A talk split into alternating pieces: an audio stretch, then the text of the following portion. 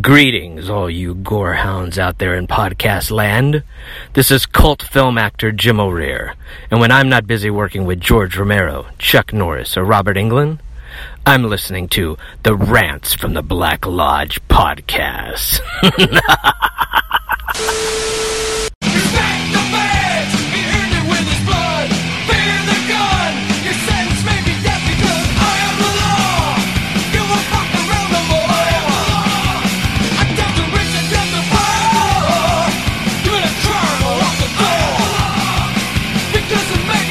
Recording live from the Black Lodge, it's me, the free will burning, head turning, ass kicking, machismo dripping, master podcast and mouthpiece of the Southeast, Brandon A. Lane bringing you a new edition of the Rants from the Black Lodge podcast. Happy 2019, everybody. We have a lot of great things in store for the coming year, but before we look into the future, I can't help but reflect on the past. 2018 was a better year for this show, from all the people working behind the scenes to all the people listening out in front, to the multitudes of people lining up to get on the show, interviews and such, and the gentleman you heard at the top of this episode. Special shout out to Mr. Jim O'Rear, who has a role in the film we're going to be tackling tonight, George A. Romero's 1985 zombie classic, Day of the Dead. So stay tuned. Uh, fucking Judd and I are going to be singing its praises in more ways than one. However, speaking of singing of praises, I have to sing the praises of somebody who just gave this podcast a huge seal of approval. Uh, a gentleman by the name of Lee McCoy. If you do not know who Lee McCoy is, Lee McCoy runs a YouTube channel that is shot through the stratosphere over the past year. Uh, they have way more uh, subscribers than we do, and it is not without its merit. Every one of those subscriptions has been earned because he produces quality content. If you like what we do here, you will love what he does there. So, I want you to drop everything. Go right now, YouTube, Drum Dums, subscribe, comment, like, click the little notification bell so they, you, you don't fall between the cracks. Plus, go to uh, Facebook, find him on there, give him a like, Instagram, Twitter, Letterboxd, uh, Stardust app, at Drum Dums, all those things, you just add a slash in Drum Dums, you're gonna find him. How this all came about. I am always looking for opportunities to promote the podcast. You know, I love his show. So I ring him up. When I say ring him up, I send him a message through Facebook. And I'm like, listen, I want to pay you to promote us. You know, shout us out on an episode and we'll give you some money. You know, a lot of YouTubers take ad revenue. So I'm thinking, yeah, gonna, this is going to be right up his alley. Well, Lee has integrity, and that's something that's probably lacking in a good deal of YouTubers. And I can't thank him enough for his response. He was like, no, I won't take your money. However, I will listen to your podcast, and if I enjoy it, I will give it a shout out for free. My jaw hit the fucking floor. So, Lee, I, number one, thanks for liking our show. Second, thank you for promoting our show. And thirds, thirds, that's not a word. Thirdly, that's not a word either. Finally, thank you for producing content that keeps me entertained on a daily basis. So everybody go find him. And when we come back, uh, fucking Judd Kelly and I will be tackling the movie I talked about earlier, the zombie classic Day of the Dead. But first, here's a few messages from our sponsors. Next Generation Wrestling brings some of the most talked about and star-studded professional wrestlers from around the world.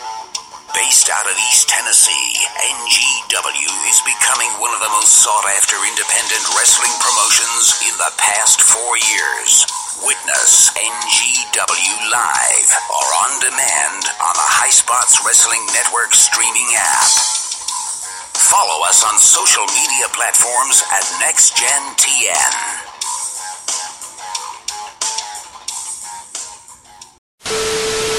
He did the mash! They did the monster mash. It's such a mash! It was a graveyard smash. Something podcast. podcast. Welcome to our uh, Day of the Dead commentary track. Sitting to my left, making his return to the Black Lodge after a uh, well, not a too lengthy absence. Uh, your last appearance was what um two months ago. Two months ago, yeah. Back on the Ghoulies episode.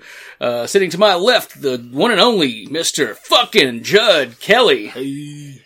All right, ladies and gentlemen, if you're going to uh, be watching this along with us, uh, pop in your DVD, Laserdisc, VHS, digital copy, whatever have you, of Day of the Dead from 1985. You're going to cue it up to the uh, start of the first scene. It's going to be Sarah sitting in a white room. So, if you want to watch along, by all means do so. It's always nice to have a visual aid with our running nonsensical commentary. But if you want to just listen along, uh, it's your life. You do whatever you want to do. We'll be here with you. Well, we're here with you till the end. All right. I'm going to count down from three. When I say hit play, you hit play. It's as simple as that. Three, two, one, play. Dawn of the Dead was released in July 21st, 1985. Had a budget of $3,500,000. Uh, its box office at the end uh, ended up just short of 6 million at uh, $508,462. Uh, some of the reason this movie was not as successful as it could have been was that it was released unrated. Now, Judd, in your lifetime, how many movies can you think that were released in theaters unrated? I can't think of any. Well, there's a good reason for that. There, there have been next to none. Uh, in my lifetime, there's Day of the Dead, and then several years later, uh, you had the uh, sequel. Uh, I can't talk. The sequel to Hatchet, released, uh, directed by Adam Green. It was released unrated, and it was a big controversial deal. I mean, they they put a big promotional push behind it because it was a big deal that they hadn't done this in so long. Unrated movie.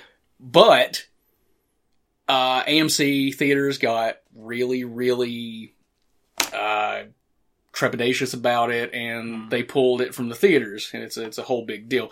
Now, the reason you don't have unrated movies, aside from the MPAA, which is a big pile of horseshit to begin with, uh, is a lot of places will not let you advertise in like a periodical like newspapers, magazines, and I'm not talking about like HorrorHound or Fangoria. I'm talking about mainstream magazines. They won't allow you to promote something because in their mind, I mean, this is tantamount to like a pornography. snuff film. yeah. Ah, Um, this movie sense.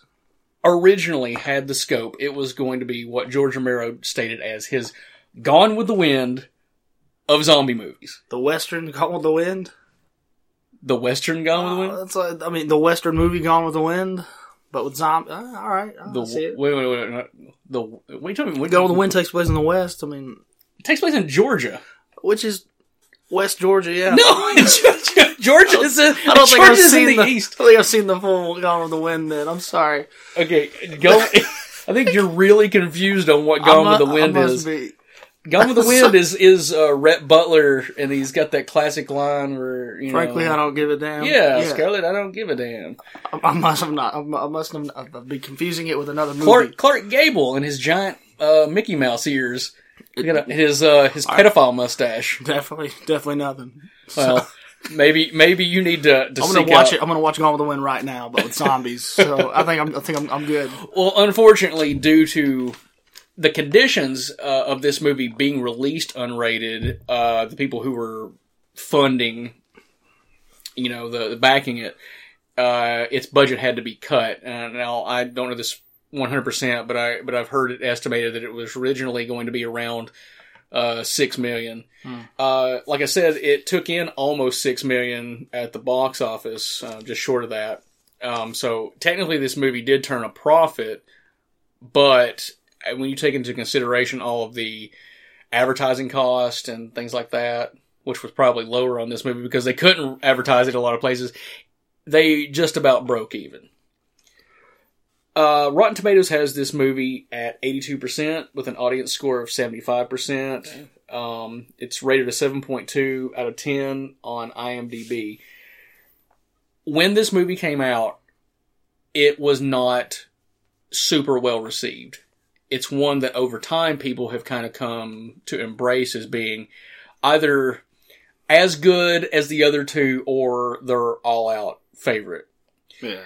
Now, because you kind of hopped on the podcast last minute, um, you didn't have a chance to, to see this movie, and you know we're kind of he and I just uh, he and I being Judd, uh, we just ate at uh, A and W before we started recording, and we're kind of talking about you know what this movie was about, and you had sort of misremembered some things, uh, so you're not sure if you've seen this zombie movie. movies mixed up. Yeah. So you're not entirely sure if you've seen this movie or not. No, I'm not sure at all. I've seen a, a lot of zombie movies, but I'm, I'm not seeing a, a lot of familiar, All right, familiar well, things right now. at at some points I'll be uh, probably asking you like your you know what do you think about that?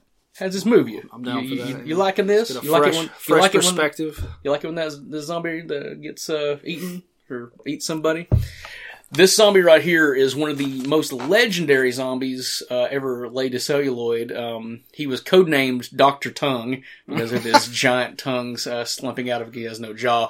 That uh, zombie has been immortalized, as is Bub, who you'll see later on in the film, in uh, in Mask by Trick or Treat Studios. Uh, they're they're a mass productioning. Uh, Make masks. they make masks, but they license a lot of things from The Walking Dead, this movie. Uh, they have the the rights to Halloween. Uh, for by by the way, It's just- that alligator you just saw, the uh, the mouth was taped up on it because Oh, they didn't want the the alligator eating the zombies. any actor. That's fair. Why put an alligator? It's like you don't need an alligator. There's zombies walking around. this scene right here, uh, you know, the uh, sort of abandoned looking hellscape of a city that was filmed in Fort Myers, Florida. All right. Uh, later on, they're going to go to a compound, uh, and that's in Bowman's Beach Helistop in Sanibel, Florida. Uh, it's kind of like a, like I think it's like a helicopter rental place, and A lot of they, space, not a lot of people. well, yeah, they just they used it for the aesthetic and all the underground scenes, which a good majority of the movie is going to take place. That was filmed in Wampum, Pennsylvania. That's not much of a stretch to understand why George Romero, being from Pennsylvania, they, a lot of his movies were shot in Pittsburgh and the surrounding areas. Yeah. So when you see all these palm trees, uh, it's pretty evident they're not in Pennsylvania. uh, this movie, like I said before, was directed by George Romero. Uh, he unfortunately passed away uh, July 16th of 2017. One of the great auteurs of this genre. The of Godfather time. of zombie of zombie movies. Well, of the, as far as modern zombie movies go, I mean, he he created it so much so that when they made Night of the Living Dead, in I guess it was shot in '67 and released in '68, they didn't even they weren't even referred to as zombies. Uh, he referred to them as ghouls, which is like an old Universal Pictures idea of like a flesh eating uh, cemetery dweller. creature. Yeah. From When- there, it's just it's just branched out to, to all these different different types of zombie movies, different types of zombies. Well, I think every every zombie movie has something to owe to, to Night of the Living Dead, and as far as uh, special effects go, even though like they've they've casually like upped from each one, you know, they they're pretty minimal Holds in its own. in Night of the Living Dead.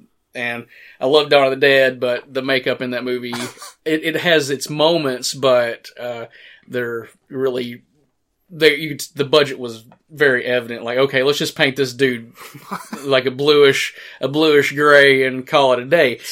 This movie, they they went entirely balls to the wall, and if this movie were nothing but just a, a special effects extravaganza, I think it would be still well known. Yeah. But I have to say, uh, when I was preparing to do this podcast, which those of you who've listened to the podcast for any length of time know, we were supposed to do this episode much sooner than we ended up doing it. But uh, because of schedule conflicts, we're doing it here in January. All the better, because I've had more time to put effort into this than I would have normally. But I had this sort of knot in my stomach about watching it. And it wasn't that I dislike this movie or this movie is bad, but this movie has such a downer tone that I just I didn't want it to like to put me in a bad mood. So I kept putting it off and putting it off. The the other day at work, which you know this time of year, we're recording this in December uh, for January, but we're like right before Christmas and it's kind of slow. So I take my laptop with me, and I'm like, well, I'll I'll watch it at work. I'm already depressed, so this will this will put push Might me well, over the might edge. as well be paid to be depressed. Exactly, exactly. Um, and I, I was so engaged by this movie. Like, I'll, I'll do this at work a lot, especially when it's slow. It's just every five minutes, me looking at the clock, me, you know, and like, God, time it, and I, this movie flew by so fast, but it, it hit me really hard. The, the generality of this movie is that there is a perimeter and you have your military, you have your scientists, and you have your civilians kind of all entangled in this situation where they don't want these outsiders to come in. And what's going on right now? Build that wall! so, this movie's about immigration. well, I, I mean, I think you can look into it in, in that terms. I, and I'm going to use a music analogy here. I'm a, am a huge Ronnie James Dio fan. He's, he was my favorite, you know, rock singer, um, next to Glenn Hughes of, you know, Deep Purple and other, other great bands. But he's all, my all-time favorite lyricist, and he had a way of using metaphor and, um, writing about things where he's telling a story, but he's left it open enough to where you can sort of personify yourself onto those lyrics.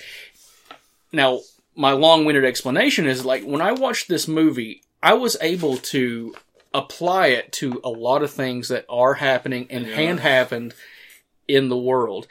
These characters, I, I think they're they're all kind of archetypes for different p- types of personalities. Now, I guess maybe you could use the you could call them stereotypes and use that as a negative, but to me, I, I saw this as sort of like a reflection of the types of people that are going to be, you know, either idle or vocal in any given scenario Everybody plays a part. everybody plays a part and you get to see I, i'm going to make an analogy right here um, I, I stayed up late last night and this was kind of like bouncing around in my head. You have you have your scientist you have your civilians and then you have your military. It's sort of like an oreo cookie. You have your c- civilians in the middle. They're you know they're the cream filling. They're what you want to get to. That's the good part. All right. and then you've got those two chocolate cookies on the outside, which, I mean, on their own, they're okay, but you know, you want them all together. Um, this analogy is going off the fucking rails because I'm getting hungry for cookies. The, the military, they, their viewpoint is that we have to kill these things so we can survive. The viewpoint of the scientist is that we have to domesticate these things to survive the people in the middle understand that you the regardless of them being undead there are traces of humanity left in them as evident later on by bub but they're also smart enough to realize that these things are going to kill us if we don't Kill them first. kill them you It's know all, if, if we don't protect ourselves Right? I mean, your instincts are always left. but you have these two you have these two polar opposites um, they both want i guess in, in the same things they both want to be safe but uh, they're both amoral about it and you have that middling moral compass of the civilians of knowing that like it's things aren't always black and white I know an Oreo is, but that's besides Just the a- point. It's just, just it's just a an big analogy. Oreo commercial, just- isn't it? Send us some Oreos. Rants from the Black Lodge podcast loves Oreos. More of a Chips Ahoy guy, actually, but Oreos are good those too. fighting words right there. Oh, you why you prefer Oreos? No, but Oreo, they're never going to send you free Oreos Oh. if you like Chips Ahoy. Oh well, they're never going to hear this, and if they do, fuck Oreos. It's Milk's favorite cookie right there. is that that is their uh their slogan? Can't take it? milk? That's not fair. I'm sorry. We're, we're on a tangent That's, already. that's fine. That's fine. Uh, get a little side tangent. It's always always welcome on this podcast. The point I, I'm trying to make, long winded as it may be, is when I when I reflected on this movie, it it it really grabbed me in how simple the story is, but how reflective two sides of a coin can be. Yeah. Like both people think they're right, and and and they'll use their moral moral justification uh, sometimes to to a negative end, and that's what I really took away from this movie. But let's talk a little bit about these these characters individually. Um, playing the role of Sarah, we have Lori Cardille. I mean, you see her with her mining hat on right here. Uh, she she doesn't have a, a ton of acting credits, which is sad because after watching this movie, I I didn't understand like how she did not have a longer career. She's so believable in this movie. Like her her fear is genuine. There uh she she's in a relationship with uh, Salazar, the uh one of the well there he is with The Cuban, The Cuban-looking- gentleman. gentleman, yes. And there's a part later on where he he's he's full on like suffering from PTSD. Like Yeah. he he's got it. He's seen some things. He's seen some shit that'll turn you white. Ghostbusters reference. um, but he uh he slaps her, and and of course, I mean, like she's really emotional about this, but she forgives him because she knows like he's the the state he's in is just like he he's almost been demoralized by the situation he's been put in. So her portrayal of it, I was just so taken back. Um, she kind of reminded me of Jamie Lee Curtis in Halloween. And what I mean by that is she's vulnerable without being weak. She finds her. She finds herself in a situation that that presented itself to her. Well, yeah, I mean, She I- didn't go looking for problems. Problems found her, but she's strong enough true to defeat them. True that. I think, but it's a, I think it's a fine line in movies for uh, to write a strong female character because sometimes when people write that, it comes off as just, well, I'm a bitch. Yeah. That's that's how they know to write a, a strong female character. And I, I, I've always been a fan of how Carpenter uh, uh, would write female characters, and that they were he. I know there are no female characters in the thing, but all of the characters in that movie and, and Ridley Scott's Alien, they were all written as non-gendered. Um, that way, when it was cast, if a man was right for the part or a woman was right for the part, That's smart. it- yeah. So I don't know. Art if- finds its actor. yeah, I, and I don't know necessarily that that's the case with this movie, but her character is not written in a like I'm I'm the damsel in distress. I'm the you know I have to be saved. She plays her part so you sympathetically, but she's not weak, and that's just not an easy thing to write, or at least it's something that's not generally written written in movies. Um, are you familiar with uh, who did the special effects in this movie, Mr. Tom Kelly? Savini. Tom Savini, the great, great Tom Savini.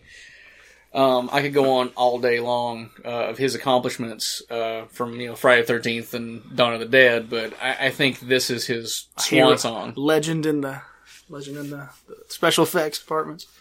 I mean, he's he's retired now. He, he has a he Was has this a, his last movie that he did? no no no no no. He he did he did a few after This this. his giant. But this- go all out one more time. this is his. I mean, as far as zombie movies go, I don't know that there's anything that touches the special effects in this movie. This is his magnum opus. This is his magnum opus. yes. Um, Tom Savini did special effects. I'm just going to run through these really quick. Uh, Alone in the Dark, and that's the movie from the early '80s with Dwight Schultz, not the not the terrible uh, movie with uh, I think it was Uwe Boll made. Uh, Texas Chainsaw Massacre 2, super unrated, uh, super underrated, also super unrated. so if you watch the right version, Invasion USA with Chuck fucking Norris, Maniac, uh, Dawn of the Dead, Friday the Thirteenth, uh, and Friday the Thirteenth, the final chapter, The Burning, The Prowler, and personal favorite, uh, Creepshow. He won uh, the uh, Saturn Award for best makeup effects in this movie, and I think it was well deserved. I, I can't really think off the top of my head what else came out in '85. Maybe Reanimator and one or two other other things, but I, th- this movie stands heads and tails above anything else that came out around that time. Um, he's also been had a quite the career as an actor. It's kind of a shame that he's not in this movie because he has a cameo in Dawn of the Dead. Uh, but he played in uh, Dawn of the Dead, which I just mentioned, uh, Maniac, Creepshow one and two, Innocent Blood. He was He's in From Dusk Till Dawn. yes as uh, Sex Machine, Sex Machine. Sex Machine, Planet Terror, uh, Machete, um, and more recently Django Unchained. Um, what's everybody's fascination with Sex Machine? uh, the name itself just carries over. It's that mustache. I don't know. It's, it's always got to be the facial hair.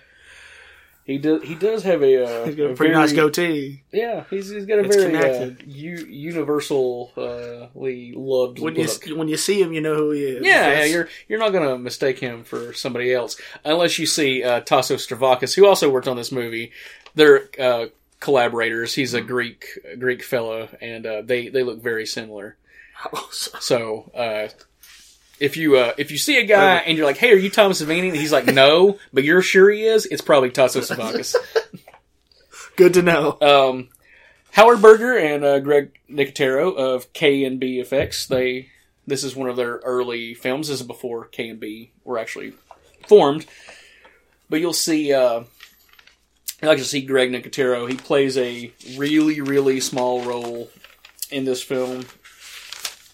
He actually may be sitting here at the table. You just don't know his. He there. plays he plays Johnson. I need to go to a reverse shot. I can tell you, but he, he was super young. No, I don't think he's in this shot. He's probably later on. This is the start of his when he started out, or this is how far along in his career was he during this movie when he was acting? well, I mean, like the only reason he's even acting in this movie is just because filler. yeah, because they needed ah. you know it was just like hey, you're on the crew. Like we'll put you in a scene. You know, it's cheaper to Do we're already, we're already paying you for one thing. Let's let's double up. That's fair. Makes sense. But yeah, he's a he's he's a fresh faced pup. He's a commando. He's a soldier. He's ready to fight. So, um, Joe Pilato here, who playing Rhodes, uh, another really strong performance. Well, I would say that. Uh, a lot of people argue that his first performance is a little hammy, a little over the top. And maybe if he, if he played it a little more subtly, that whole thing I was saying about the flip side of the coin would probably be a little more evident, but he he's definitely painted himself into the full on of the role of the villain that you you can't help but like just want to see this motherfucker get tore apart. Spoiler alert, he does.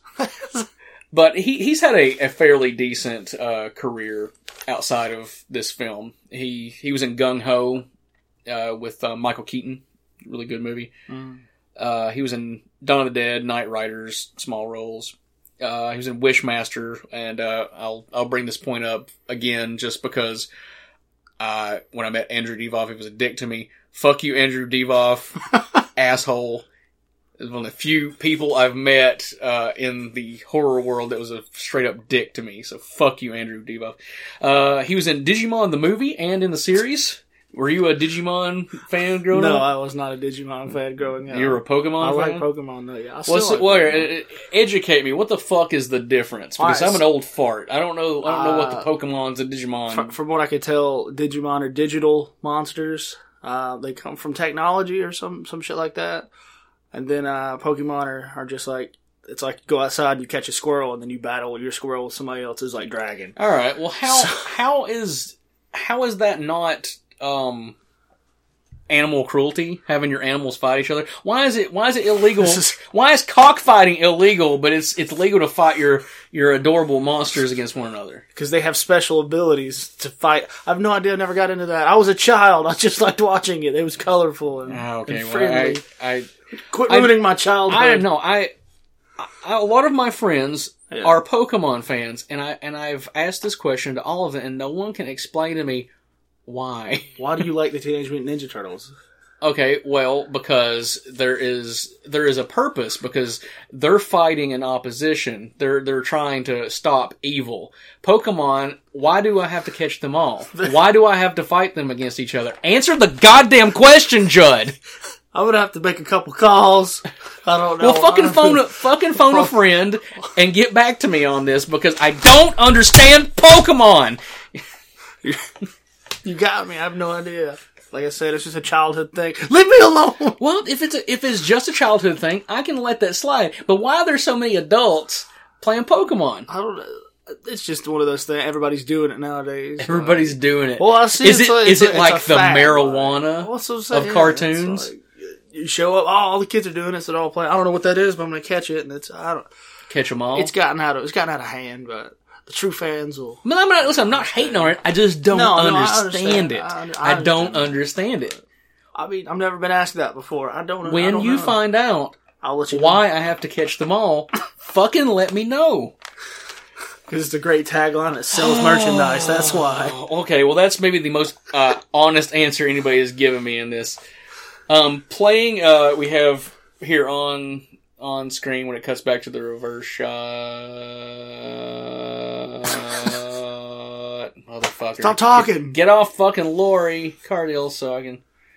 So I can She's mad. We get it. She's wearing a flannel shirt. For some reason, she has makeup on. Well, fuck it. While, while it's uh, while it's showing her, I'm gonna, I'm gonna make a point. Um, she uh, she was in Ryan's Hope, uh, The Equalizer, Boom, uh, Tales from the Dark Side, uh, and I and I made this note because this is the weirdest collection of actors in a movie. She was in a movie called Dead or Alive: The Race for Gus France or Farkas or uh, my cam- my notes are. It does not important. Um, but this movie has Tony Danza, Mm. Ted Levine, who was Buffalo Bill in Silence So, of the Lambs, started and. Samuel L. Jackson. How do you, how do those people end up in the same movie together? This guy was telling a joke like, "Dude, if we made a movie, who would we pick?" He just picked these random actors, and he said, "Let's Were make they, were, they, happen." were they in a hat and like, "Yeah, just well, Ted out. Levine and Samuel L. Jackson, let's make this fucking movie. That's about right. uh, she she was sort of predestined to be in uh, this movie or like in, in a, a Romero zombie movie. Her father, Bill Cardille, was the reporter in Night of the Living Dead, the original from '68. And uh, her daughter has gone on to have a somewhat successful acting career. Her name is Kate Rogal. The uh, uh, the flip side to Rhodes, his polar opposite, but also uh, probably just as dangerous. Um, we have uh, my notes here. We have uh, Richard Liberty playing the role of Logan, who uh, they call Frankenstein because of his experimentations on all of these zombies. And he's going to put that one to sleep. Yep, right in the brain. Um, he unfortunately passed away at the age of 68 on October 2nd of 2000. When I was a kid and I had this movie on VHS, Mhm. I had convinced myself that he was George Romero because I had seen uh God, I can't remember what the it was like the it was a a horror anthology thing hosted by Stephen King. Uh, it was like the history of horror kind of thing on. A and E, and they had this segment with George Romero, and I just remember George Romero being this old dumpy dude with gigantic Glasses. thick glasses, and I had convinced myself that Frankenstein was George Romero, and once I found out it wasn't, I was really kind of heartbroken about that. I always But- thought that uh, in Shaun of the Dead, Edgar Wright, that that uh, Nick Frost was Edgar Wright. His name was Ed, so I'm thinking, okay, this guy's the director and he's acting. He can do anything. And then I didn't come find out he wasn't. And I was sad, but I was all right with it because you know, it is what it is. I we had a good conversation about Shaun of the Dead. Uh, where where do you think Shaun of the Dead stacks up against the the greatest of all Of, Yeah. zo- of zombie, zombie movie? movies? I mean, it's more of a comedy. Yeah, but it's still it's still a it's great still a zombie zombie movie. movie. I mean, there's different types of zombies. There's the slow ones. There's the you know the rage zombies. There's the the, the decrepit slow walkers. There's you know ones that only eat brains, ones that only eat flesh, and uh, there's Greg Nicotero. Um, Yeah, the, yes. From it, I think I think it holds its own. It doesn't really go in depth into what's going on, but you, you kind of know what a zombie movie is and, and what's going. That you know you know they're dangerous and to stay away from them and and all that. You don't have to have to get into a lot of stuff with it. It's very simple to watch if you've never seen a zombie movie before and you want a quick laugh. I, I think z- zombie movies are uh, they're they're continually made because it is an easy premise to tell. The dead rise from the grave. They want to eat your flesh or Hit him in the head. your brains. You know, yeah. Put them, yeah, put a bullet in their head, remove the head from their body, and go on with your. Remove the head or destroy the brain. But uh, I I think that there wouldn't be most zombie movies without the Romero the Romero zombie movies because out. you you said you know there's there's the rage movies and the slow moving zombies. Well, those are Romero zombies, Mm. and your next evolution from that was uh, the night of 28 days later. The, well well no uh, Return of the Living Dead oh, I know you're because that's the genesis of where zombies eat brains come from yeah, because that's never brought up in The Romero zombie films. Yeah, they they just They- ate they eat anything. flesh. Yeah, they eat flesh. But the whole brains, we need brains, that comes from Return of the Living Dead, which is also a terrific movie. Uh, there's an interesting story in that. Uh, John Russo, who co, I guess he co-produced and maybe wrote Night of the Living Dead with Romero. Um, that movie came out. They didn't copyright it, um, so it's fell into public domain, which is great because now everybody can exploit the fuck out of it for their own for their own gain. But um, when uh, splitting their rights, they they came up with the idea like, okay, Romero, you'll own of the Dead, and Russo will own of the Living Dead. So, Return of the Living Dead is a sequel to Night of the Living Dead, but in the terms of, well, you you know that movie Night of the Living Dead. Well, here's a story about what happened after it. If they made a movie about something that actually happened. so it's its own side series. And Dawn of the Dead has its own side series too. It's called uh, Zombie Zombie Two, um, because in Europe, uh, Dawn of the Dead is just called Zombie. So when you're referring to Zombie, it's actually Zombie Two, and there is no Zombie Two because then it, the sequel is Zombie Three. It's all fucking confusing, just all over the place. Uh, let's get back on track. Uh, the character of Steel, he's one of my one of my personal favorites, um, played by How- uh, Gary Howard Klar. He uh, he was an Olympic weightlifter. I mean, this dude was one of like the strongest men on the planet at one point, and uh, he's he's had a pretty interesting connection to uh, to the acting world um, as, as well. what else are you supposed to do once you once you get that swole? You got to start acting, or Well, I mean, I he's will you work out more? Like, I, Well, I mean, like I, I guess you either keep keep weightlifting or you uh, you find other means of revenue. you become Arnold Schwarzenegger. You Well, just coast on the last thirty years of what you did, he swole wise. he uh, he actually has uh, quite a decent filmography. yeah, Um, well, he's also in some stinkers too. He was in Steel with Shaq. Terrible fucking movie. But he was in some good movies. He was in Trading Places with Dan Aykroyd, so there's one direct connection to Ghostbusters. yeah. Uh, he was in Three Men and a Baby, which is a really good movie. Uh, Big with Tom Hanks. Pink Cadillac with Clint Eastwood. Quick Change with Bill Murray. So there's another direct connection to uh, to Ghostbusters. Hackers and uh, Cadillac Man with uh, Robin Williams. So it's pretty cool. A vast, From- a vast amount of of work. Yeah, I mean, like when you look at it, like the people he got to. I don't know how many of these people he was actually on screen with, but he got to be in the same movie with X, Y, and Z of some of the, the more popular Yeah, actors of all time. So that's pretty cool. Uh, he he wanted his his character is a straight up asshole. Now he's a soldier. He's he's doing what he's told, but all the soldiers are kind of pent up, and you can tell they have just this aggression they want to get out. But when it came time to do his death scene, which we'll see later on in the movie, he wanted his his character to have a little bit of a, a sort of redemption. Like there's something more to him.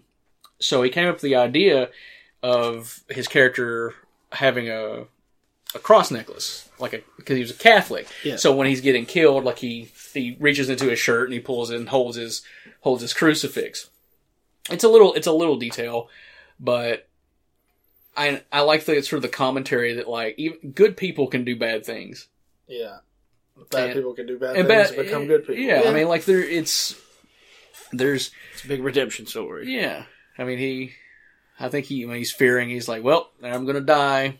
Jesus, take me into your loving bosom as as I ascend to heaven, eaten by zombies. There's there's there's better ways to go out, I guess. But if you're, Well- gonna go out, that's a that's a noble way. Eaten One- by zombies. One of the uh, interesting plot points. It's never really fully explored in Dawn of the Dead. It's basically just a throwaway line. But the Ken Foree's character says, "When there's no more room in hell, the dead will walk the earth." The impl- implication being is like this is the end of times. You know, the biblical end of times. yeah. Um, where do you where do you stand in in this? Like, is the existence of zombies in in film is that a reflection of the, the Christian idea of of hell and the dead revi- rising from the earth? Is is there a biological reason they're not dying? Uh, I mean, they're not staying dead. Like, what's your take on that? I mean, every story has its own has own basis. Some of them, I guess, you could you could say are, are religious. You know, some are some are the physical, but it just depends on the undertones of the movie. Well, and even though like Night of the Living Dead, Dawn of the Dead, and Day of the Dead are supposed to be in continuity with each other, they're each separate stories. Never really touch on on any of that. Well- it's just there. In Night of the Living Dead, it's never expressly stated, but the reason the dead are are returning from the grave is because a satellite has crashed, hmm. and I guess the radioactivity somehow has reanimated them. Hmm. Um, but in Dawn of the Dead, they make the point to say, well, It's religious. it well they but that's his viewpoint. They hmm. don't necessarily explore that but i think that's an interesting point of debate if nothing else.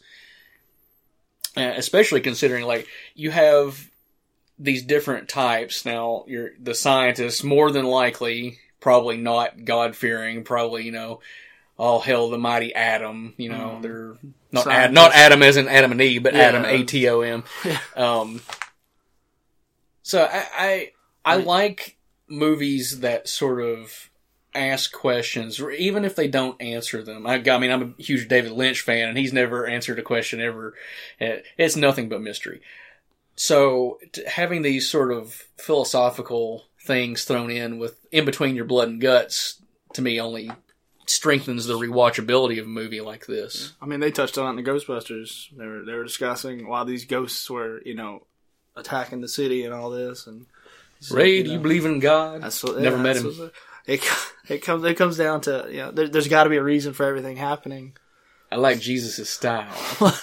What's the what's the why is this happening? Everybody's looking for a reason why instead of gives them something to hope for, so they can figure out if there's a problem they can solve it. Well, So the by this point in the the Living Dead timeline, the whole world has gone to complete shit. Yeah. There's these resistance cells, basically, of like we're the major cities have sort of become like wastelands, and then there are these little outposts of like people held up. In in Dawn of the Dead, it was still like a manageable thing, and even though like uh, this movie is sort of an isolated scope, aside from the very beginning where you see them uh, flying around the helicopter. The implication being is that everywhere else is just as bad. The, there's nothing but there's nowhere to go. Well, humanity. The, humanity is not top of the food chain anymore, Yeah. and to me that only brings up other other questions To of fight for existence. Well, if we, as humanity, if we were presented by a new dominant species, mm-hmm. how would we reflect on how we treat other species? Say aliens came to Earth and we were like, Well, like, not necessarily. longer I'm just saying, like, say, say that, like, uh, there's a new evolution of human, like mutant. Right. You know what I mean? And like suddenly, we are to them what like- cows are to us. Now, listen, I, I am an unabashed meat eater, and I'm not going to be those people that's going to get all butt hurt because you you eat bacon. Eat all the fucking bacon you want. You earned that shit. But if you were presented with a situation where you are the bacon. Yeah. How would you reflect on your eating habits? I mean, if pigs started attacking us or trying to like revolt against us, I don't know what I would do, but all in all, it's it's fight for survival, especially in a zombie movie. You either you kill or be killed, and when it comes to that, Yeah, I mean, but my my but look look at it in terms of we because we are the alpha species on the planet, we have this like ingrained entitlement that our survival is more important than everybody else. than everybody else's. To be put in the exact same situation, but the flip side, it makes you reflect on things. And that's one of the aspects of this movie when I was watching it the other day that really stood out more so than it had in the past. Like I said, uh, Rhodes and um, and Dr. Logan, they they both want the same things. They're just they want different different paths. different paths. They they want they ultimately they want to be safe. It's different paths to redemption. One one is we want to kill everything because we are the dominant species, but they're not. The dominant species now is the Walking Dead. Doctor Logan wants to survive by domestication, but at the same time, he's doing these really inhumane uh, experiments on these dead bodies Yeah. in terms of trying to learn how to domesticate these things that are, by all accounts, now our superior. The ethical jumbling of algebra you have to do to really quantify all this is astronomical. So everybody is right and everybody is wrong. I like this because it's more reflective of how reality is than like this person's bad, this person's good, and good conquers evil. Um, the middle survives, and if that isn't a analogy for how our country is right now, like the middle, strive for the middle because that's the only c- common ground we all have. Like when you stray to the right, so far to the right or to the left, it like you, Pick a side. yeah, like Yeah. I pick see- see pick that. humanity and, and I'm gonna get a whole uh, diatribe about politics and stuff, but it's inherent in in Romero's work. Uh, uh, society and, and politics uh, are sort of intertwined in everyday living. Whether He you wants you to side with with both sides, but well, then in yourself, you're he's he's making you empathize with their reasoning, but ultimately he gives you these point of reference characters who ultimately are the ones who survive because they knew when to be aggressive and and and when to be, you know, more soft. soft. That's not the, that's not the word I'm looking for, but But I- but sure. The Ritz. This uh this gentleman right here who is a dead fucking ringer for Mr. Bean, is he not? Yeah. You will never be able to see this movie ever again without that coming to mind. Honestly, I thought this was like a a drugged up Tom Skerritt when I when he first showed up. Dude, Tom Skerritt is not di- Like I mean, Tom Skerritt if Tom, if Tom Skerritt, did, did meth for like Yeah, five years straight, and then like showed up. Yes, if, Tom- if he were totally methed out, maybe, just maybe, he would get to this uh, this point. But no, Mr. Bean was what what jumped out at me. I even made like a a big big uh, star against that when I wrote my notes. Um, I'm going to butcher this guy's name. It's Jarlath Conroy. Um, he plays McDermott. He's he's sort of like the token alcoholic. It's how he deals with the problems. Like, you know, the world's going to shit. Well, I'm going to drink, Drink. drink. The zombies drank.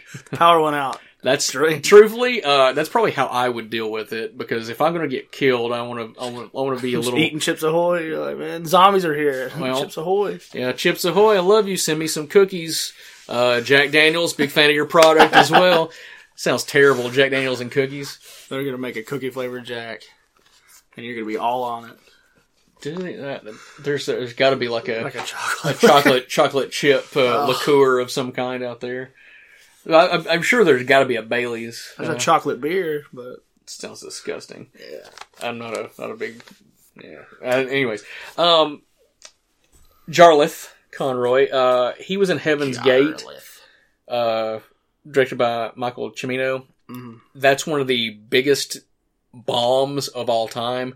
It's also heralded in its unrated cut uh, as one of the best movies ever made. Michael Cimino also did uh, The Deer Hunter. You ever seen The Deer Hunter? Niro. That's that's a great movie. It's one of those like good script movies. Like there's not a lot going on, but there's a lot of good conversation. It's but okay, that whole first like third of that movie is nothing but like let's make you love these characters. Now let's throw them into Vietnam Yeah. and when shit goes bad, you feel for them. And then your third act is like how do we pull our lives back together? Um but he he was in he was in that. Great movie. He was also in Kinsey, uh which is uh the movie uh about the, the sex therapist. never seen it. Oh, Never God, what's his either. name? Um, the guy from Taken, Liam Neeson. Oh. Liam Neeson's in it. Uh, John Lithgow. It's a really, really good movie. Uh, he also played uh, Aiden O'Malley in GTA 4. All So, right. so he's, He's still, video still, game still working. He was in the True Grit remake. Um, really, really good movie. Uh, the uh, gentleman uh, here, our other moral center, is uh, Terry Alexander. He plays John. His accent is 100% fake. and you couldn't tell that. I no, I did realize that that, and I did research to to, to confirm it because I'm like, man, he sounds just like how um uh, Kofi Kingston used to sound when when he first debuted in the WWE. Jamaican. It's like, hey man, I'm going down by the beach. Like, come on, dude, you're you are making that shit up. But you know their their whole exit strategy is to get to the beach, so they needed his his soulful Caribbean ways to kind of you know paint the control picture. the ocean. Like what? Yeah, he he had a he had a few point uh, a few uh, Why is it in all these movies that's their goal is to get to water? Like Dawn of the Dead, their goal is to get to the boat so they can, you know, I guess it's a safe point, but oh that's yeah the well, basis. that's of, the that Dawn of the Dead remake I was the re- sorry, yeah, the remake. But that's directed the, by Zack Snyder, who who that is one of two decent movies he's made. Everything else has been complete bullshit. It's not that they wanted to get to water; they wanted to get to an island, so there th- nothing could get to them. yeah. I mean, that's that's the smartest strategy. Idea, yeah, continuing, uh, continuing thought. Hey, let's get to an island. Yeah, I mean, listen, I'm not a fan of water. I fucking hate water. When I was 13, I went to I went to camp and I got stuck on a, a raft, and then the raft left me, so I got stuck on a rock, and it started raining, and I sat on a rock in the rain for like a couple hours, waiting for people to come back, uh, wondering if I was going to die or not. Oh my gosh. So fuck water. Uh, so I wouldn't be I wouldn't be a, fan of going to a an island in the middle of nowhere. Plus, I don't like sunlight. I want a place dark, You want dark and dry. A dark cave somewhere in an island in the middle of nowhere No with a bunch island. of Jamaicans Nope, with fake accents. nope. Put me uh put me in De- in Detroit.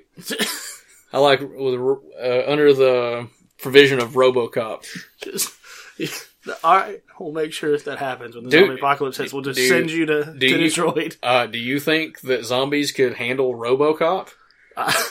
No, no, I, I don't. I do not believe they Okay, could. well, I'll tell you right now. Let's make that movie. Okay, a, robot, a, a ro- half robot, half human versus like zombies. Uh, the robot can't become a zombie regardless. He has a jetpack and a machine gun hand. All right, since we're on He the subject, wins. a vampire. Say a vampire like attacks a zombie, and like you know gets blood in his system or drinks a zombie's blood. Does the vampire become a zombie, or does the zombie become a vampire?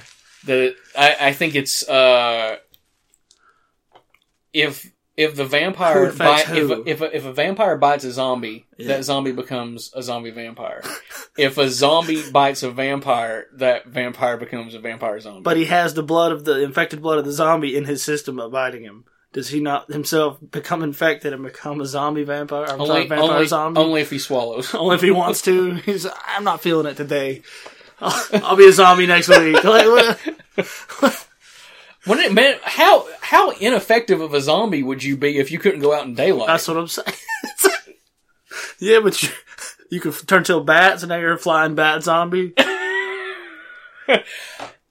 that it's, this needs to be a movie, I'm telling you, like, and it's nothing you but not only want like blood, but you also want brains now. So like, is your lust for blood or brains going to be greater? Oh my god! You know, Swarm swarms of blood sucking brains. Uh, the the gentleman in the in the lab coat in um in this scene, uh, his character name is mustache. is yeah, his mustache. that's um that's Fisher. He's played by John Amplas. Always have blood on it. Like everything he has is blood stained. Well- you don't have a pair of nice clothes that you wear every once in a while. I'm pretty sure it's probably hard to launder your clothes in the zombie apocalypse. Um, they're they're lucky for their clothes to be as clean as they are. So we haven't bathed in eight years, but it's all good. dude and it's a it's there's like one woman here women women traditionally and i'm gonna get a lot of shit for this but traditionally are are the ones who do the laundry. I, i'm not saying that i'm just saying men do not like to do laundry. I, I would rather be beat by a cat of nine tails than do laundry. So they're expecting her to do all the laundry for them. So so of course their laundry is not going to be as uh, bright and uh, uh, lustrous as it could be. Anyways, um, Fisher, um, he was in a in a few of Romero's movies. He was in Martin, Dawn of the Dead, Knightriders. Uh, he was also uh, the corpse in Father's Day. all right. You know, uh, well, in Creepshow, the the segment, Yeah. the the zombie that wants uh, my cake. For you to get credit as a corpse, that's that's good acting role right there. Well, I mean, that, to me, that's one of the the more iconic zombies of all time, and it, it's funny that he's in Day of the Dead, one of the most iconic zombie movies of all time, but he plays an iconic zombie in another movie, which Hmm. just happens to be directed by George Romero.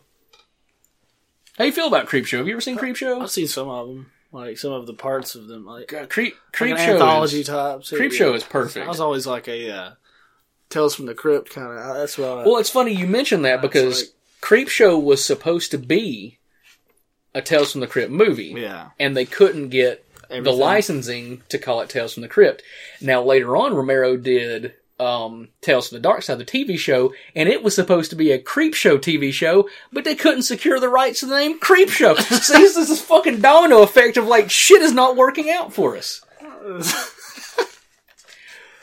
Uh, we have our character of Bub, um, which arguably is the most recognizable on-screen zombie of all time. He's played by Shower, uh, Sherman, I can't talk, Sherman Howard. And, uh, he's got a, such a sympathetic face. I think if this had been cast differently, I, I don't think this would nearly have the impact that it does. I found my, I found myself watching this the other day, um, like enamored with his performance because it's it's strange to find like the the character that exuberant uh, exuberance that's not the word I'm looking for what's the word I'm looking for exhibits Yeah, that exhibits exhibits. the most humanity by definition is not human he's trying to teach these zombies how to read. Like that's. Well By the way, he's reading a copy of Salem's Lot. That's a little in joke because George Romero and Stephen King were, were friends and they collaborated on Creepshow.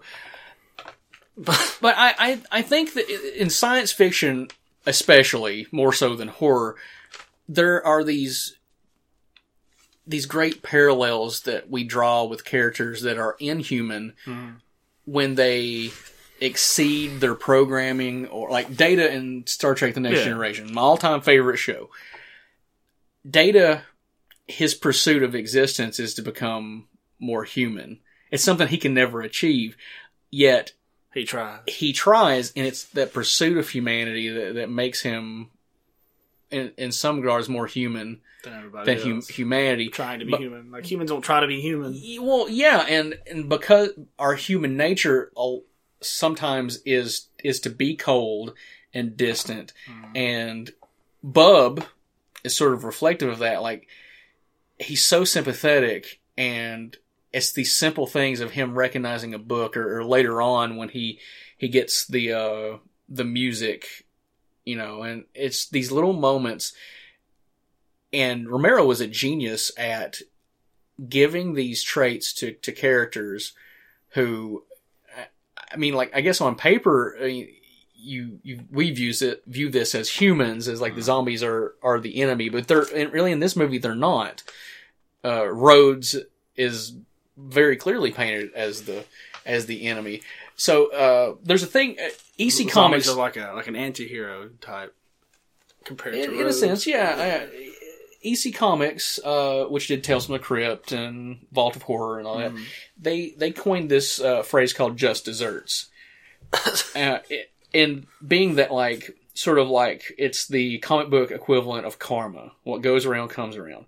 Everybody who does something bad is going to get their quote unquote just desserts.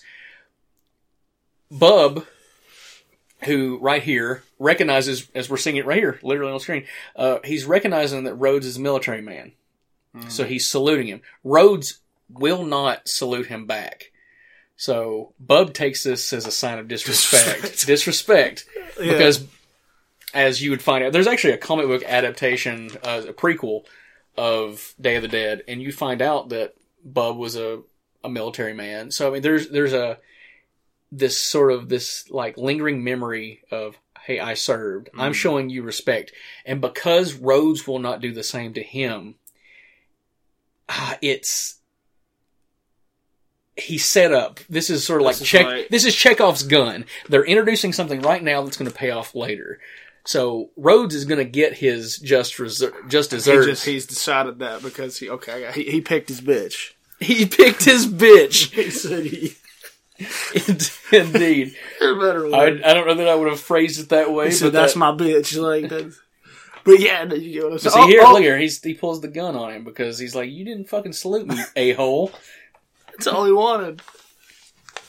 Well, I mean, but if you look at it, like he's just I've never wanted, seen a zombie hold a gun before. Like, he he just wanted to be acknowledged as his existence acknowledged, Mm. but Rhodes doesn't view him as anything As other equal. than he, yeah, he doesn't even view him as uh, as That's human. is human, and that's where the question, the questions, like I said before, they're not clear cut answers, but to to ask the question like, if this zombie, Bub, can it go beyond his primal nature? Is it morally justified to eradicate an entire species of something? if they could be relearned how to how to how to be human, Well, why would you kill them all? But but at the same time, are we asking them to go against their very nature to accomplish this? There's just so many interesting questions that are arisen in this movie, and it's not done in such a ham-fisted way. That's sort of So my this isn't one of the the gory like let's just go out and and murder. This is more of a let's see what kind of this is Oh, more of the science aspect of, of, the- of zombies. the third the Like, third act of this them. movie is going to get Well, yeah, beyond you know saying? bloody. Normally, it's the whole movie's like that with a zombie movie. Now this is more of a let's kind of like break it down and see what so it makes them tick. Uh, speaking of which, there there are 36 kills in this movie. All right, Um, averaged out, that's 1.36 kills per minute. That's that's almost a half a, a half a dead body a minute. Just just think about that. Which, if you average that out, it makes it to to a kill, two kills. Da, da, da. I don't know. I'm not good at math. That's beside the point. okay. I'm just. but my, side note: Why does why do all these guys look Cuban? Like it's because they're like in Florida. I don't understand. Like do they all look Cuban? oh, I thought the one guy was Dom DeLuise for a minute. You'll know. Would I'm that make this movie about. more enjoyable? Yes. Hey, it's Dom DeLuise. I'd be good with it. And um, fucking Bandit uh, shows up. That's what I'm. Uh, shit, no, not Bandit. Uh, what was his name in uh, Cannonball Run? Oh, I know who you're talking about. I fuck, can't remember I, I'm talking about Burt, Burt Reynolds. Reynolds. Just say Burt Reynolds. That's Burt Reynolds in every movie. Oh, Rest in peace, Mr. Reynolds. Oh, there's he. Uh, he got his his throat ripped out. Well, Um, that's we have a human. another one of our uh, our principal characters. His name is Rickles. Uh, I wrote the note that like he looks like Steel, but he isn't. There we go again. he looks like Tom Savini, but he's not. He looks like Rickles, but he's not. Um, You're still a ninja star into this guy? I just realized something. I think earlier when I was talking about uh, Steel, I said he was in the movie Steel, and no, he's not. Uh, he, his name is Steel. I just wrote down um, that uh, Steel, and I misread that, so I apologize. So uh, for all you who want to hate tweet me that like blah blah blah, Gary Howard Klar was not in the movie Steel. Well, fuck you. he wasn't, but he wanted him to be. I got I got that wrong. Um, but Rickles, uh, he was in Tales from the Dark Side of the movie. Uh, he was also in The Babe with uh, John Goodman, the the movie about The horse? Babe Ruth. oh. Pretty good, pretty good movie. I, you know, I'm I'm not a You huge. pick a worse person to play Babe Ruth than Oh, he was it's- fucking dead on. I love John Goodman. John Goodman is great in anything he's in. National Treasure right there. I'm not a big baseball fan, but I have a thing for baseball movies. There's just something about the. I it- seriously, you ever seen? Sandlot. Well, I mean, everybody likes the Sandlot. Yeah. Have you Have you ever seen Cobb? No, I've never Tommy seen Lee that, Jones? But Ty Cobb. about Ty Cobb. That movie is terrific. Um, I, I'd highly recommend if you just like good drama. Um, it's actually a really funny movie too. If you like Tommy Lee Jones, it's you know you're gonna get a classic Tommy Lee Jones uh, performance out of that. yeah. Let's talk a little bit about Greg Nicotero. Greg Nicotero, who, as we said, had a small role as Johnson in this movie, has become probably the most well-known uh, special effects artist. I- He's now in charge of the special effects for The Walking Dead. Yes, but when you look at like pound for pound, like he may be the most recognizable uh, special effects artist of all time. And when you look at like the history of great special effects artists, like from you know Dick Smith and um, Tom Savini, that's that's a pretty tall order. But like movie for movie, he's worked on so much. So.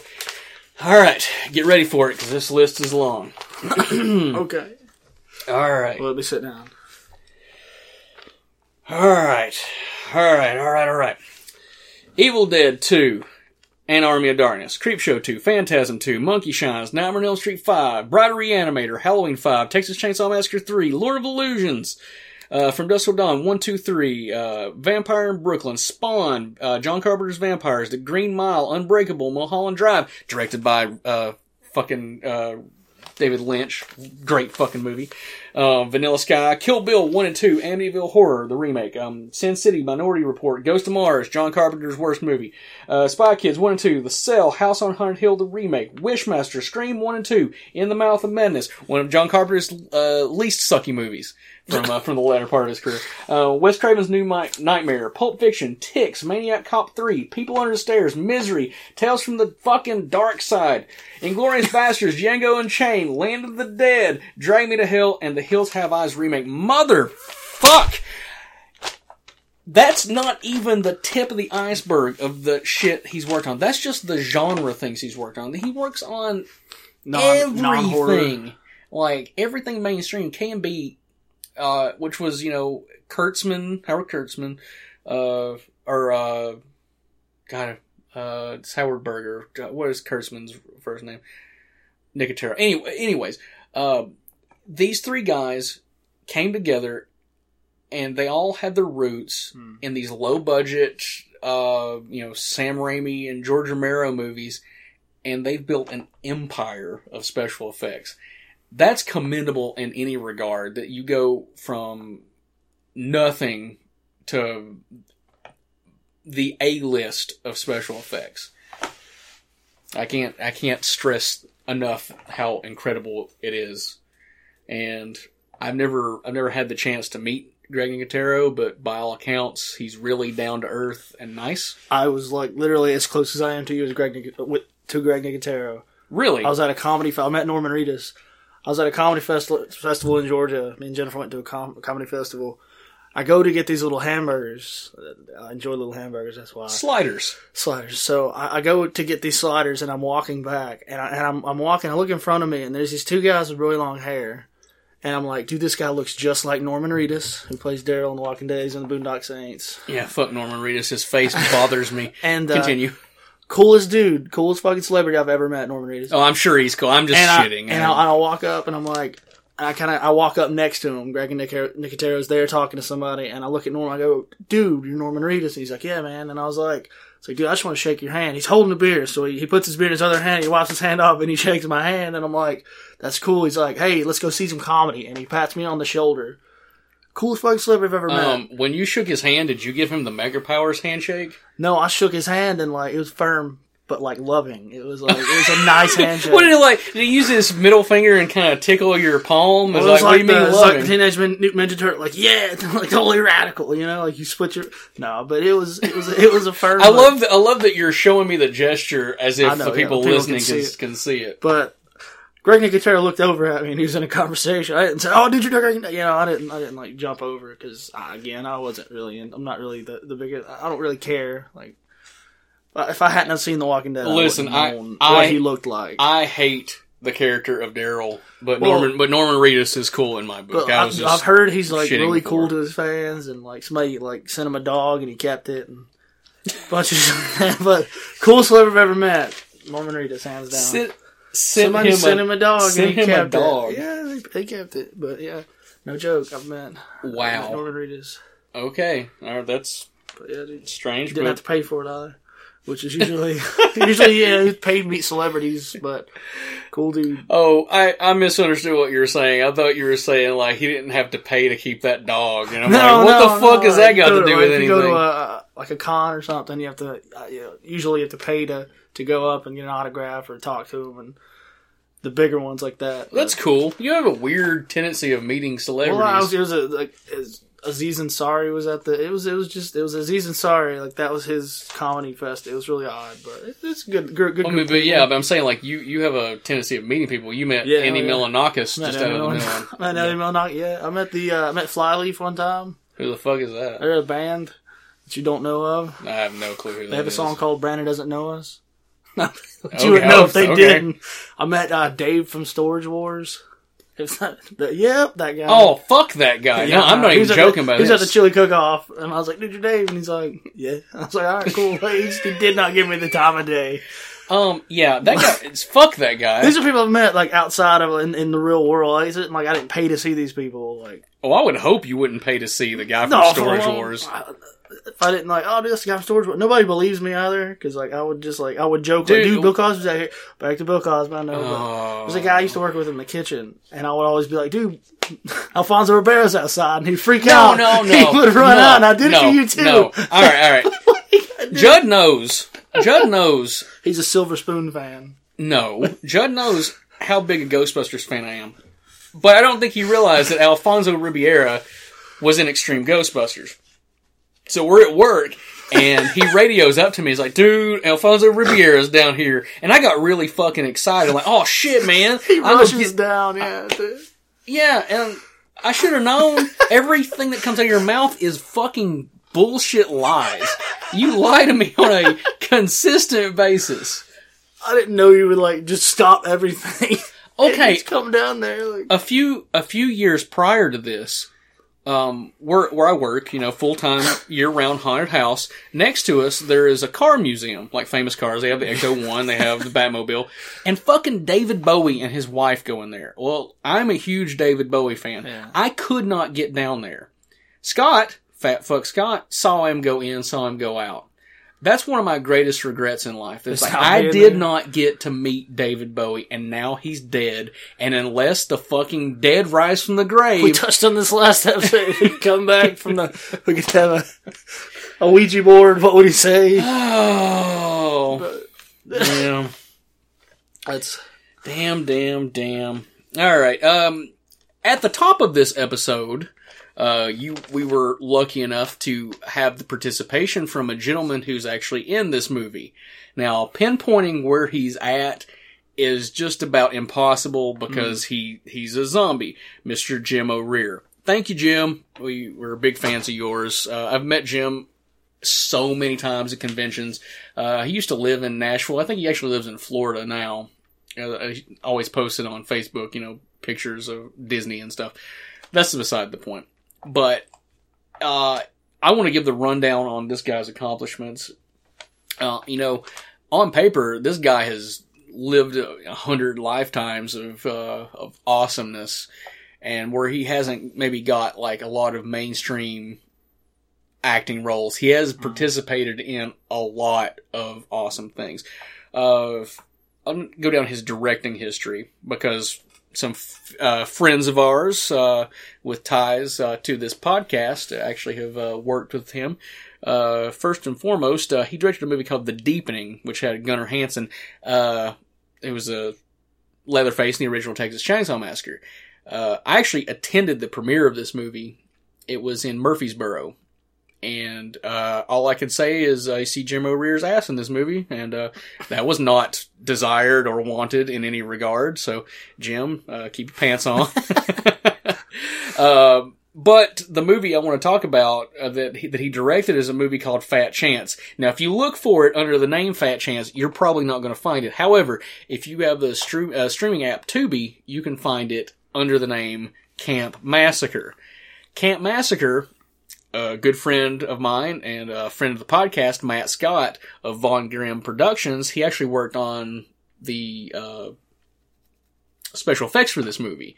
Fat Chance, uh, the gimmick is that it's sort of like Friday the Thirteenth, but instead of like it being a camp, like a regular camp, it's a it's a fat camp. So it's like it's heavy. It's it's like heavyweights, but horror. but with a slasher. All right. Um, do you know who Bree Olson is? Uh, I think so. Bree Olson um, was the porn star that Charlie Sheen had Oh, a thing with. Okay, He's the one that called she he Yeah, called yeah, yeah. Goddess right before he got the the AIDS. Yeah. Unfortunately, um, Bree Olson is in this movie. And she's a staunch vegetarian. Well, Oh. Matt of Von Grimm Productions, uh, check them out on social media. Uh, one of the scenes, she's taking a very sensual shower for no reason. Um, and she gets eviscerated. So they, it was Matt's job to like hurl like actual cow, actual cow innards at her. And of course, because she's a vegetarian, she got sick and threw up. And they're staying in a hotel together, and they're kind of out in like the the common area. And she just looked at him, was like, "I don't like you anymore." so I thought that I thought that was a really cool story. There goes his chance to be close to Charlie Sheen. Like that's the uh, closest he'd ever be. Yeah. I would much rather be close to her than Charlie Sheen, and that's not because of his diseases or anything. She's uh, she's a very attractive uh, lady. I I, I in Lady of no way night. I in no way could please her with the equipment that I have that she's accustomed to, but I would very much like to try.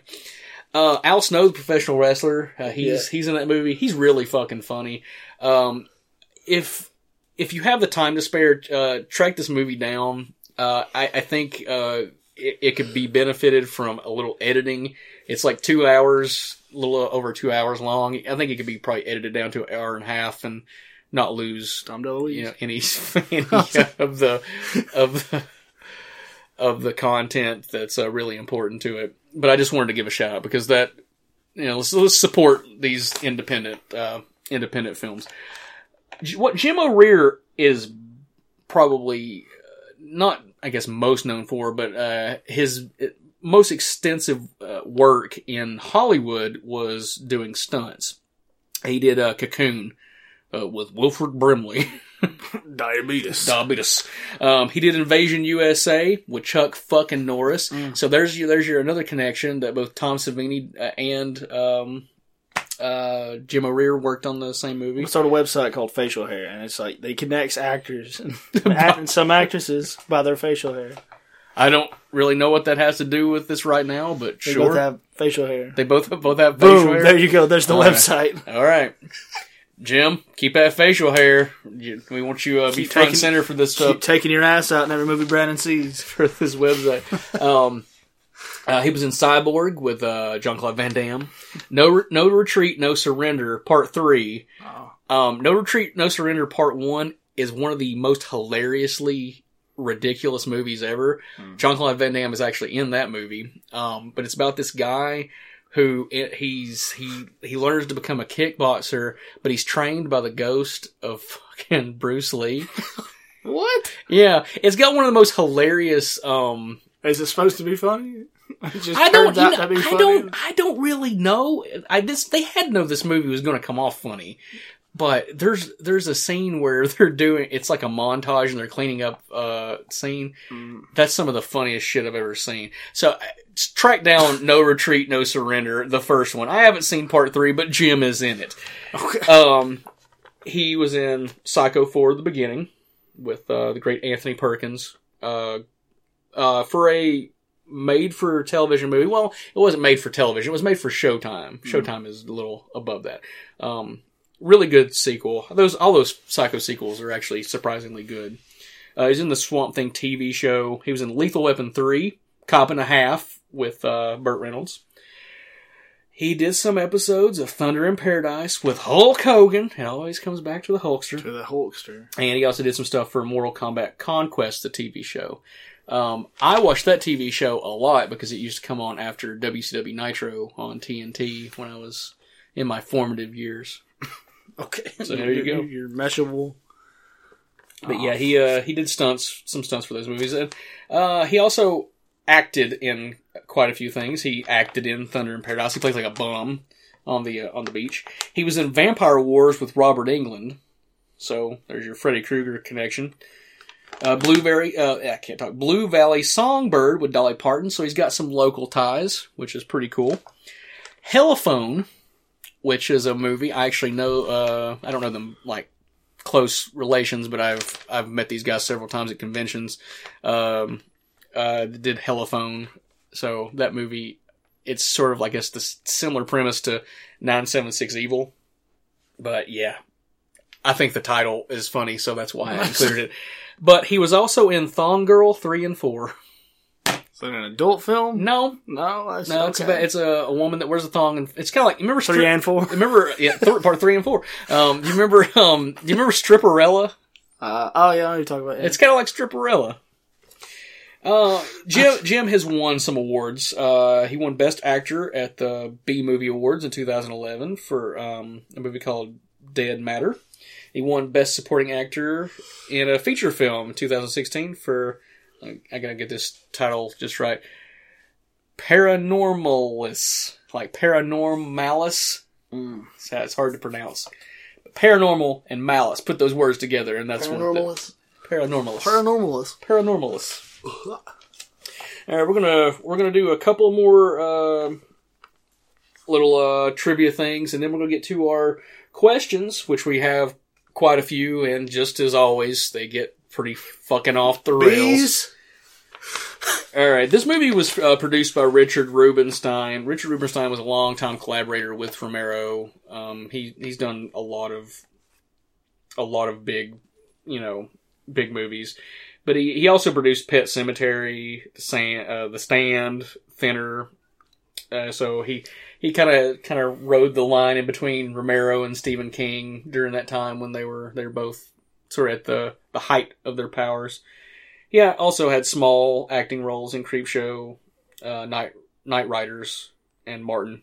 I know I've mentioned Knightriders a couple of times. You ever heard of Knightriders? Not not the TV show Night No, Rider. never heard. No. Knightriders is a medieval jousting movie about motorcycle riders. Like they What? they they they joust each other With motorcycles. with motorcycles, but they're dressed like knights. Th- Ed Harris. It's I'm one not- of Ed Harris's first movies. I'm not gonna say it's stupid, but what? Exactly. You- it sounds. It get a sounds so stupid, but you'll watch it and be like, eh, "That was actually pretty good." It, it's got kind of a Mad Max kind of feel to it, but it, it I don't know. But It- it's, not Mad Max. No, no, it's it's not of that quality. I'm gonna give it a shot because it's got Ed Harris in it. But Dude, I fucking didn't love have Ed Ed Harris Harris. I was done. going, okay, going back to Creepshow, which is anytime I talk about Romero, it's always going to go back to Creepshow. Ed Harris has a role in that Father's Day segment, and I invite everybody go right now, go to YouTube, type in Ed Harris Creepshow dance scene, and shout out once again to Matt Scott of uh, Von Grimm Productions. Do you remember when uh, Maroon Five had that "Moves Like Jagger" song out? Yeah. That fucking terrible song. Well, it became a running joke with with Matt instead of moves like Jagger's. Like I got the moves like Ed Harris, got the moves like Ed Harris, got the moves. So every time I see this movie now, that's that that? is ingrained in me. So I, I can't help but like laugh. That's Ed Harris's Saturday Night Li- Saturday Night Fever. Dude, his dancing is on it's on fleek. Is that what the kids say? I, I don't know. Oh, you're you're younger than I'm me. I getting, thought I'm getting maybe you older know. than at the point that I'm not with what's not what's what's fresh. you know, like pH fresh. Wait, no, that's that's an old saying, isn't it? Puff, fresh. the the zombie extras in this movie, and I actually uh, confirmed this with Jim uh, because in the past, you know, and and trust me, it's a mistake we're going to make continually because when you're doing research for things, uh, there's so much information out there that some of it is bound to be either wholly created, made up, or the details are misconstrued. But I, I I try and make an effort to make sure everything I say on here is is accurate, Authentic. authentic, authentication. Um, but he confirmed this, so this is one hundred percent true. The extras on this movie were paid one dollar. They received a hat that read "I was a zombie in Day of the Dead," and they were fed. you have to look at it in terms of the people of that area Wanting to be. they wanted to be in this movie. So of course, this being a low budget film, they're going to take advantage of the opportunity Yeah. to use the masses that just are, you know, they want to do it to do it. I I'm going to actually get in touch um, with with Jim after this. I should have asked him this beforehand. I want to see if he actually still has that hat. If he does, we'll see if he can uh, get us a picture of it. We'll put it on we'll put it on Twitter, which you can follow us at Rants Black Lodge. All right, that pretty much uh, takes care of uh, everything I've got to say about this movie. Um, but we have a lot of questions that are going to throw this whole situation off the rails, and hopefully we'll be able to get to all of them because we're coming pretty close to the end of this film. First question comes from Fat Tony. What's your take on the improving makeup effects as the series went on? You want to tackle that, Judd? Serious effects of, of this Yeah, the makeup of the Dead franchise. I mean, it, it obviously got better as technology got better and as as more modern times approached us. I mean, compared to 1968 to you know 1985, of course, it's going to be a lot better makeup and, and effects and stuff like that. Do uh, do you think that makes the movie better? Yeah. Uh, it makes the movie better to a point that you don't get too technical with it. If everything's CGI, then it loses its its. its Well, obviously, everything done in this Well, movie is- is is, is, is practical real, effects. but at, like n- nowadays, if, if if everything is CGI, then you just lose that that effect of, of realism, and, and it goes with it. to me, like horror movies, especially ones that are effects heavy, it's like it's like a joke. You have the setup and then you have the punchline. Well, if you if you don't have the gore and the effects to complement the setup, eh, the joke falls flat. So when I've taken everything into consideration about you know the the the height of the the effects in this movie mixed with story and all the things we've we've covered during the course of talking about this, I I, I before watching it, I, I probably would have said Dawn of the Dead was my favorite. Excuse me, I've got the hiccups. Um, but now I'm going to make an about face. I, I think this is the best of the bunch, and uh, I think Romero uh, would agree with me. He stated on many occasions this was his uh, favorite of the of the Dead films. All right, next question. This comes from Aaron Brady. If Day of the Dead had been better received critically and had made more at the box office, would there have been a sequel earlier than Day of the Dead? I'm going to handle this one.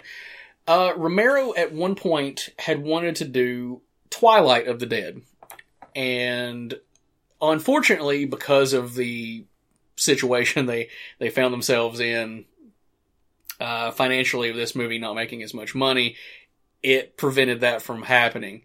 Now they eventually did make Land of the Dead. That was a studio movie, and the studio's fingerprints are all over it. I don't dislike Land of the Dead. Um, because it, it does carry many of the the same ideas. You have the character of Big Daddy, who is sort of like the the succession of the character of Bub, who leads a zombie revolt on you know this corrupt society. And who doesn't fucking love Dennis Hopper? I know we, I mention Dennis Hopper almost every time we do the podcast, but Rest in peace. But yes, rest in peace. But he's he's so good in it. Oh, I'm sorry. There's, this is the only scene I've ever seen. One, a nipple be bitten off, and two, a clown zombie. I think it's actually maybe scene. maybe the first time there was ever a clown zombie on film. If I'm incorrect in that, please uh, cite your I saw one in Zombieland, but other than that, this is the only clown zombie I've ever seen. I fucking hate clowns, but it's nice. It's nice to, and that's that's uh George Romero's gallows humor because even though like these are horror movies, he always would interject little little moments of levity. Um, because he just he, he liked to break the Golly. tension. Well, he's a big fan of the the EC comics, and they always Mm. had sort of a you know a little laugh uh, mixed in with the with the screams. All right. Um, so, Aaron, I hope that answered your question. Um, Eric Mason asked, aside from the original trilogy, what's your favorite of the later Romero zombie movies? Um, fuck. I I'll be honest with you. Uh, it's probably Land of the Dead, and that's not necessarily because it's it's a great film. Um, Diary Diary of the Dead is well intentioned, but it it's it I found footage movies were passe by that point, and it's too cinematic to be good and grounded in a believable sense, and it's too cheap looking to be a good cinematic movie. So it's kind of in that muddy area. Survival of the Dead, I have to say, like it was for a movie that kind of flew under the radar. Uh, story wise, it's pretty good. I mean, it's kind of like a modern take on the Hatfields and the McCoys. Um, but as a zombie movie, it, it didn't really lend much uh, to the, the zeitgeist of zombie cinema. So I'll I'll go with Land of the Dead, and I'm gonna make this comment just because I've been sitting on this for for a fucking while, and I don't know if we'll ever do Land of the Dead on here. Uh, John Leguizamo stars in that movie. Yep. You know what John Leguizamo? I I can't talk. John Leguizamo is called when he becomes a zombie. Uh, John Leguizamo. no. So stupid, right? I thought this is a real thing. I, was, uh, I don't know. All right, uh, this comes from Allison Hunt. Um, shout out to Allison; she's uh, one of our longtime listeners. In the modern political climate in, of this film, or in this film, is it more relevant now than it was when it was released? Uh, absolutely, absolutely. I mean, I- zombies. well, just I mean, like the the things I talked about before, the allegories you can make about uh, the you know, building the wall and uh, class distinction, and these are these are all things that you know we're probably sick and tired of hearing blasted twenty four seven on the news. But Elite elitism. yeah, I mean, it, but it's well, that's something that's actually really uh, torn apart in Land of the Dead, but there it's it's very evident that Romero, whether it be knowingly or unknowingly, kind of stumbled onto these themes as we see this great effect. Now, as his head gets ripped back, his vocal uh, scream is pitched higher, and that was basically a little joke when they were editing, but. I think that's a nice little touch because I mean, if you're getting stretched, your vocal cords are going to stretch, and you get that little Yeah. Ah! Awesome. awesome effect. Okay, uh, Alison Hunt asks, once again, uh, who, if any, from the cast of Day of the Dead should have had a bigger career in the movie business? Well, I kind of stated before, Lori Cardille, she, she's really good. I, I think she could have been, I, I know a lot of B movie actors, uh, like when they, they kind of break through, they end up being on TV shows. I mean, that wouldn't have been a bad thing because the 80s was the, the decade of the sitcom, but I think she was capable of way more than that. I, I would, I could have seen her in the same light as, you know, Cybill Shepherd or, and people like that. I think she could have had a, a decent, a decent enough career. So it's the great what if. Great what if. Um, this isn't, uh, well, it is a question, and I'm not going to read this person's name. Um, I, I post a question when I, I do this periodically, not only in our group, but in other groups, just to get outside Opinion. questions and stuff. Um, and th- this the this question was so poorly phrased um, that it I could I could not help but read it on here. and I'm going to read it as it's written, not how it was intended. Okay. George Romeo was supposed directed Resident Evil. How come he didn't? Why? Well, person whose name I'm not going to name, uh, George Romero did write the a script for Resident Evil uh, that was very much based in the video game. And unfortunately, for whatever reason, uh, Universal decided they did not. I guess it was, was it Universal that released I those think so.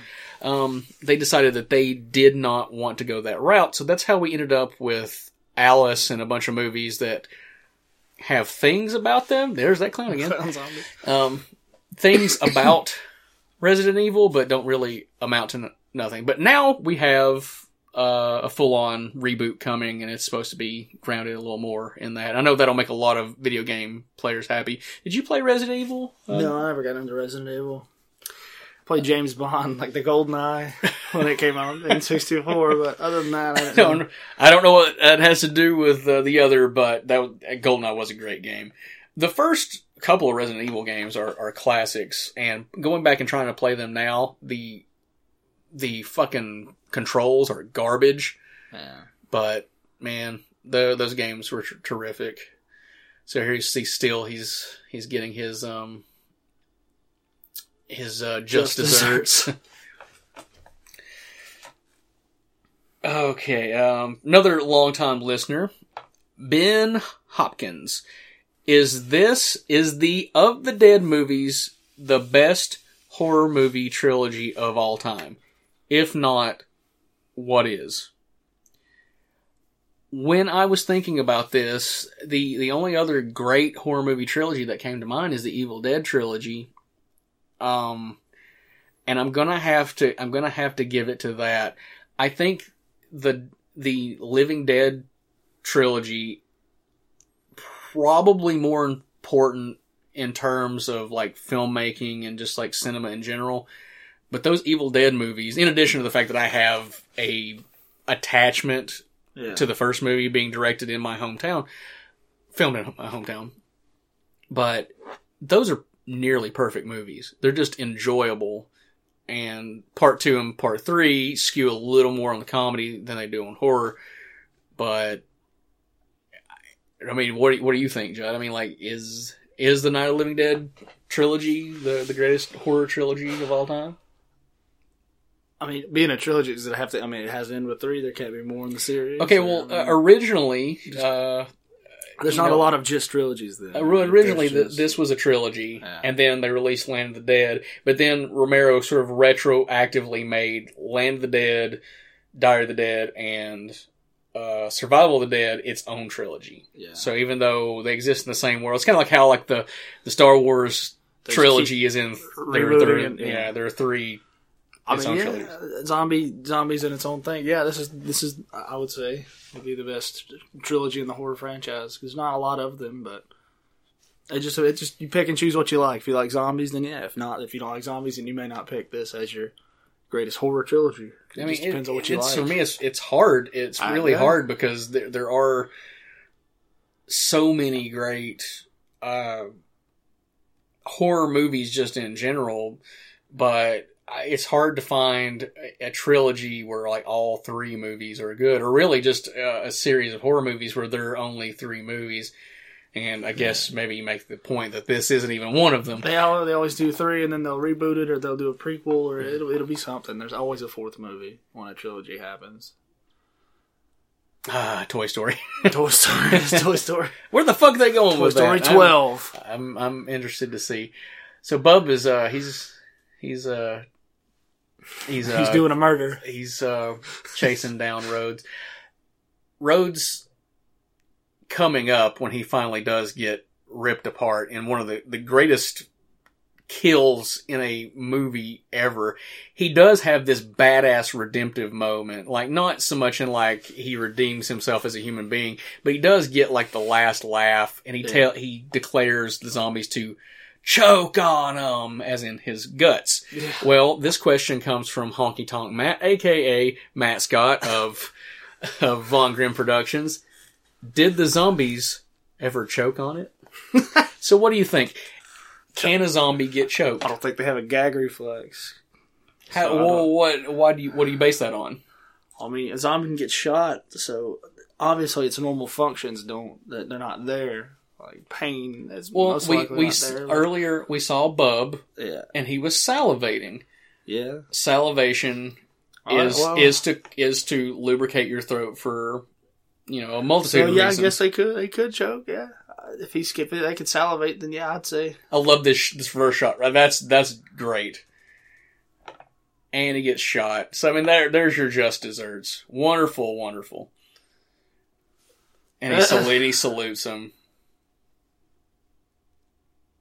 Yeah. he got his bitch. that- that's the that's the ultimate. Well, fuck you, dude. But Rhodes has to get his last words in, as he's going to say, "Just choke on him." honestly thought he's gonna like look into the gun and go off or something. That'd be the end of Bub. Um, a sad turn of events. you're you're uh you're probably that's a great effect. That's so good. his legs. Here he comes. Choke on him. That's so good. Um, this question comes from our good friend, legendary uh, international wrestling sensation, Mr. Danny Rainbows. and uh, Judd, um, uh, you you may be able to answer this question firsthand.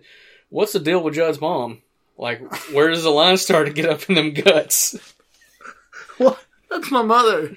That's the one who birthed me. Would you would you not be opposed of legendary wrestling superstar Danny Rainbows Look, if I- having relations with your mother? Like, am I gonna get a little brother out of it?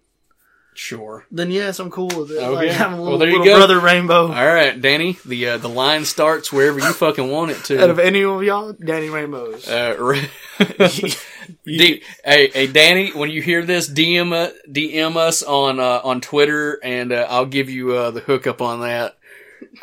He'll give me my mom's phone number. Yeah. Is that what you're like? Yeah. All right, this is this is a serious question for um for Danny. Uh, what are your 2019 New Year's resolutions? Do you have any, Judd? Uh, yeah. Uh, I'm gonna start working out. I'm gonna get. I'm gonna get swole, and I'm gonna start doing movies. So you can beat the shit out of Danny Rainbow after he fucks I your can- mom. I don't know. dude, He is. He is the best. I don't know if I can. If I can actually beat him, but I'm not gonna call him daddy. Not even if there's a fire. Not even if there's a fire. Um, my my 2019 resolutions are, are pretty simple. I I want uh by this time next year for us to have at least 2,000 members in the group. Five million. Five yes, five, Five million. million views. That's a little unrealistic, but I think we can get to 2,000 people in the group. All right. This comes from Brent Fox. If zombies' diets consist of only brains, what is the average IQ of a zombie bowel movement? Well, not to shit on your idea of shitting, uh, Brent, but as I've stated earlier in the podcast, if you were listening, uh, Return of the Living Dead is the one who popularized the idea of zombies eating brains, not the Living Dead trilogy, so your question is bullshit, much like you're inferring. What would you think is the IQ of a of a of a turd? I don't know what what is, is that. Are you are you inferring that there are you- chunks of brain in their shit? Do zombies shit?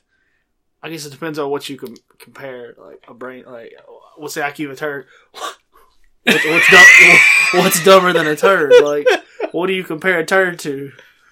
Compared to a fly, I mean, a fly's genius, right? Like, Oh my god! I, just, I, I would assume that shit just like it, it doesn't.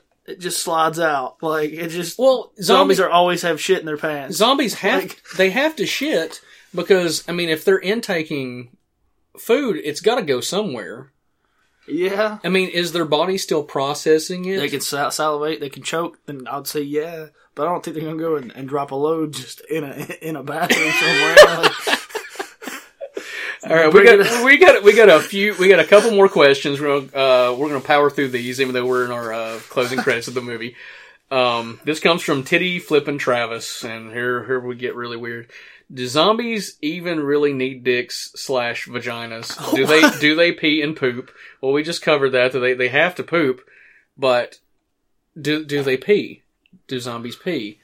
if they poop, they pee. I mean, you got to. It, Well, like I I, said, they don't intentionally ple- it probably just like. but I mean, comes they're out. they're not taking in liquid. Oh no, they they have they to. take in blood. I guess. Well, I guess yeah, blood and there's I mean, flesh is like you know so much percent water. So they, I guess they they they have to pee. Why is why, why is this uh, like all these cool ass questions we can get asked, and it's like the zombie shit. What's the IQ of a turd? Like, I like, do, well, well, troll's gonna troll, man. I'm, I'm thankful for the questions, but like, what well, the fuck? titty flipping Travis. Uh, that's this is his his hallmark. his mom never called me back either. His mom never. Yeah, I called- called his mom. She never. Oh, I talked to his mom last night. I mean, not really, but like on on a headset playing uh, I really playing on did. I PlayStation. really did talk. Does he live with his mom? Maybe. She's on his headset. He's got to be. She's got to be in the room. Well, no, I mean like she was uh she was in the background. Oh, That's beside the point. Oh, all right. Uh, this is the next question. Uh, If a female were to kidnap and tie up a zombie and she had sex with it, would she be able to become pregnant? Do zombies produce sperm and semen? I don't think so. I mean, if they're dead, I would assume that's dead too. Now, in the Dawn of the Dead remake, Yeah. there is the woman who gets impregnated and her baby is a is a zombie. Now, admittedly, it's been a long time since I've seen it, so I can't remember the circumstances of how that if she got bit and it affected the baby. But I don't think she fucked a zombie. no, no, I she mean, obvi- did, no, she obvi- she obviously didn't. But I'm just saying, like, uh, so there is precedent for zombie babies, but could a zombie impregnate a like a- like a non-zombie. Oh, yeah, woman? or or if a man had sex with a female zombie, could he fertilize her rotten zombie eggs? I, Our podcast is fucking weird. if she if she has eggs, I guess yeah, but I don't know. Dude, I don't fucking know. It'd be like what? It'd be like fucking Blade from the Blade. Like he's half vampire, half human. Because like I don't understand. But it'd be like half zombie. All right, we we have a couple of other questions, but I'm going to postpone those. They're not specific to Day of the Dead. I'm going to save those for another uh, another episode, probably uh, for next month. For the Encino man. Yes, for Encino Man, uh, the long-awaited uh, feature Fraser. commentary. Uh, speaking of which, um, maybe by the time that this episode is out, uh, our bonus episode for Point Break will be available on the Facebook group, and you can find us on social media and uh, Facebook group, which I guess that's social media, at Rants Black Lodge. And of course, you can find us at our homepage at juicykruger.com. And on the multitude of platforms, our podcast is available uh, iTunes, Spotify, Podbean, Stitcher Radio, Google Play Music, Player FM, and just about any place podcasts are available. Judd, thank you so much for filling in last minute. I think this went uh, smoother than a uh, a baby's bottom. It's always a pleasure. All right, we'll be back next month with another edition of the Rants from the Black Lodge podcast. See you next time, ladies and gentlemen.